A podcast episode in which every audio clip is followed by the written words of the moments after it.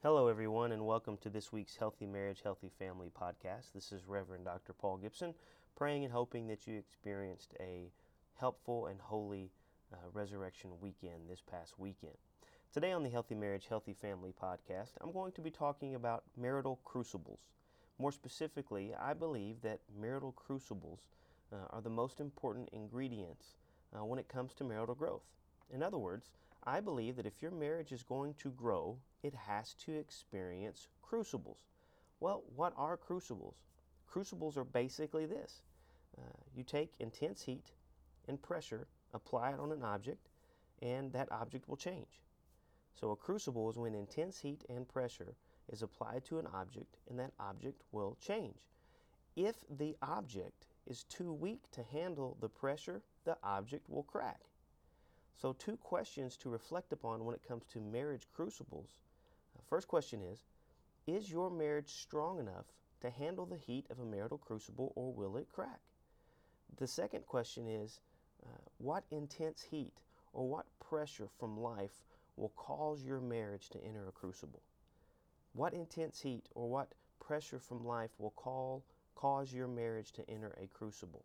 Uh, and if you're able to handle the intense heat and the pressure of life challenges within your marriage, your marriage will transform and it will grow. Now, I always like to say that marriages heal the best during fun times, um, but they grow the most during difficult times. And our marriages are going to be a balancing act of fun times and difficult times. Um, the difficult times are going to be when we are in marital crucibles. Uh, few the few things that are part of marital crucibles. Uh, we experience anxiety. Not only do we experience anxiety, but we experience the anxiety intensifying. And then once that anxiety intensifies in our marriage, we have to choose whether or not we as a spouse or whether or not we as a couple are going to confront that anxiety and figure out why that anxiety is there.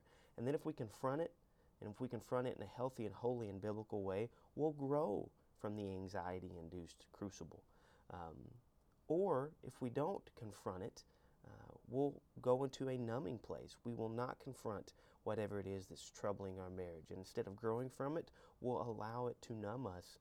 And as a result, we will see ourselves as two individuals uh, start to grow further and further apart. Whereas if we confront the anxiety, if we confront what it is that's causing our marriage to be in a crucible season, we'll grow from that. And as we grow from that, instead of turning away from each other, we'll actually turn towards each other and find each other uh, as places of refuge where we're able to talk through what it is that's stressing our marriage out, where we're able to trust one another and actually see uh, the, the crucible growing trust in our marriages. And because we're willing to talk through and be honest about whatever it is that's, that's challenging the marriage. And instead of turning away from each other, we're turning towards each other. And then hopefully that will um, increase trust, and that trust will increase will increase uh, honest and vulner, honesty and vulnerability, and then that honesty and vulnerability uh, will produce uh, greater intimacy. Uh, so if we confront uh, whatever it is that's troubling our marriages, and we look or lean into each other, if we turn towards each other through conversation and honesty and vulnerability, uh, then hopefully that's going to increase our intimacy, which is going to increase our commitment. so again, crucibles invite us to either embrace the pain of the situation or not embrace the pain and go numb.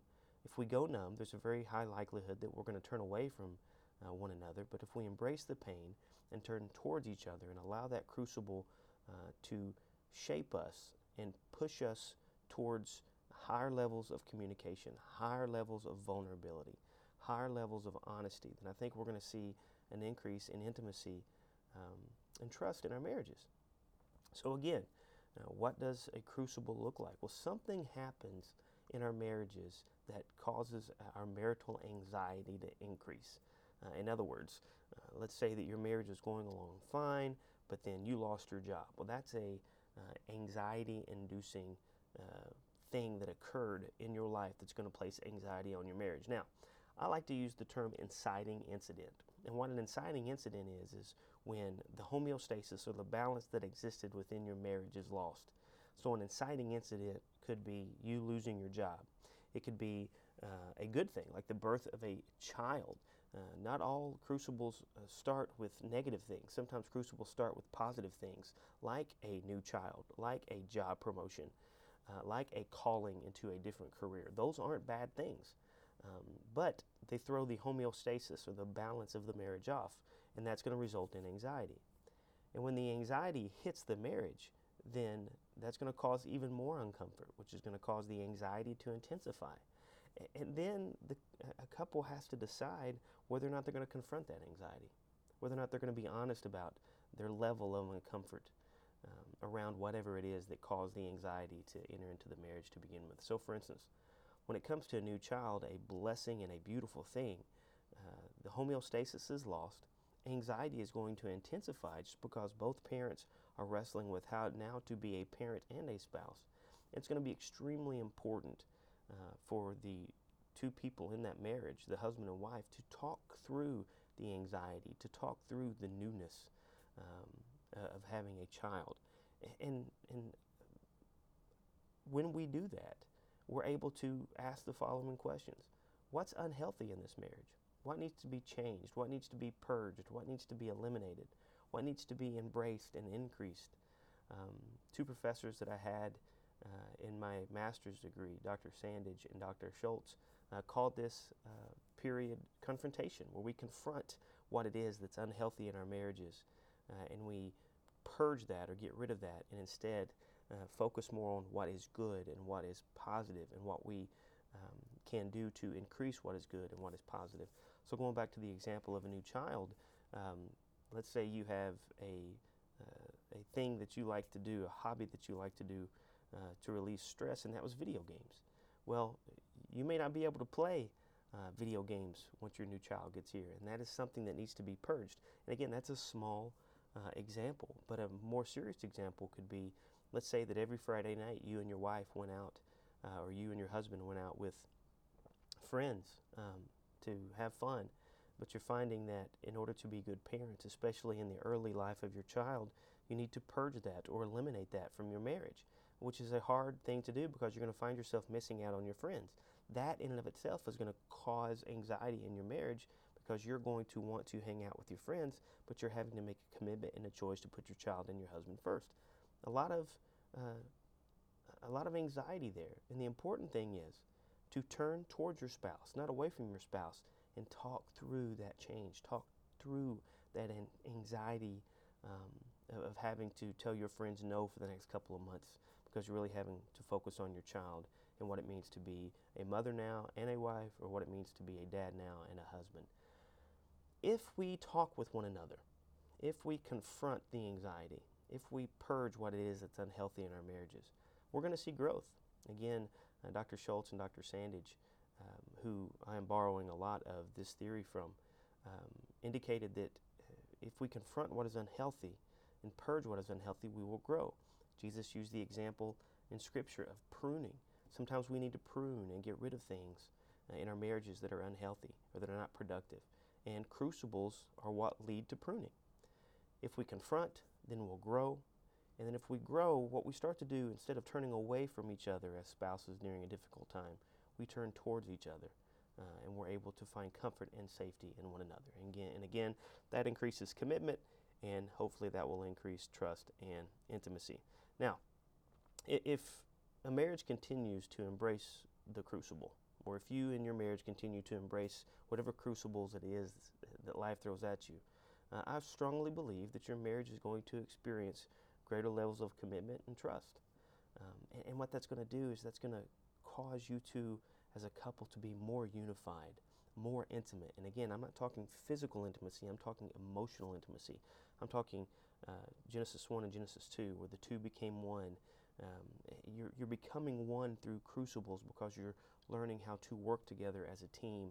You're getting rid of what is unhealthy and instead you're embracing what is healthy about the marriage and you're leaning even even more uh, into each other.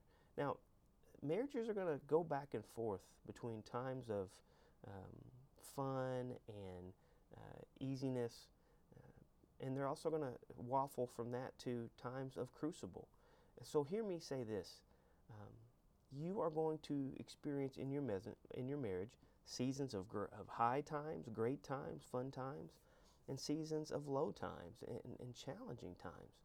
Both are good. And again, I think you heal the most during the fun times, during the high times, but I think you grow the most uh, during the tough times and by embracing crucible seasons. Um, now, I want to end today by uh, talking about how do we embrace or how do we grow the most through through crucible seasons.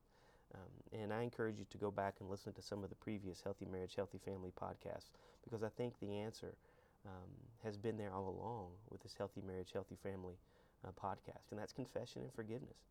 Um, confessing uh, to one another where you're hurting one another and forgiving one another where maybe you have um, uh, not communicated or held grudges or uh, held or, or, or maybe uh, you, you felt neglected that your, your wife is focusing more on the child than you and instead of being honest um, and, and talking through and confessing with your spouse that you've held a grudge against her um, instead of confessing that, you just hold it in.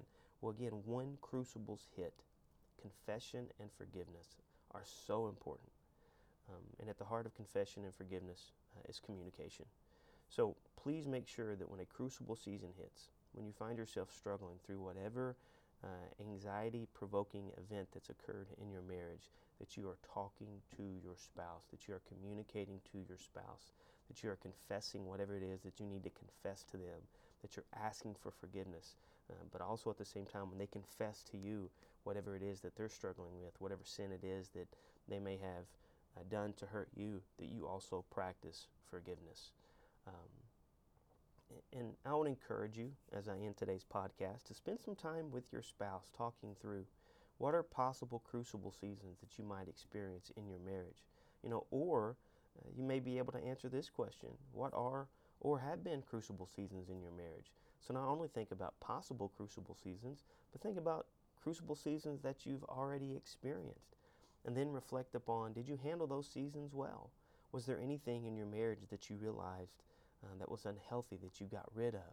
Uh, do you or did you see your marriage being stronger as a result of that crucible uh, season? And then lastly, I want to leave you with this. Uh, how well do you practice confession and forgiveness within your marriage? If you've been listening to the Healthy Marriage, Healthy Family podcast, you know by now that I am a big believer in confession and forgiveness in marriages. 1 Peter 1 6 and 7 says, In all this you greatly rejoice, though now for a little while you may have had to suffer grief and all kinds of trials. These have come so that the proven genuineness of your faith, of greater worth than gold, which perishes even though refined by fire, may result in praise, glory, and honor when Jesus Christ is revealed.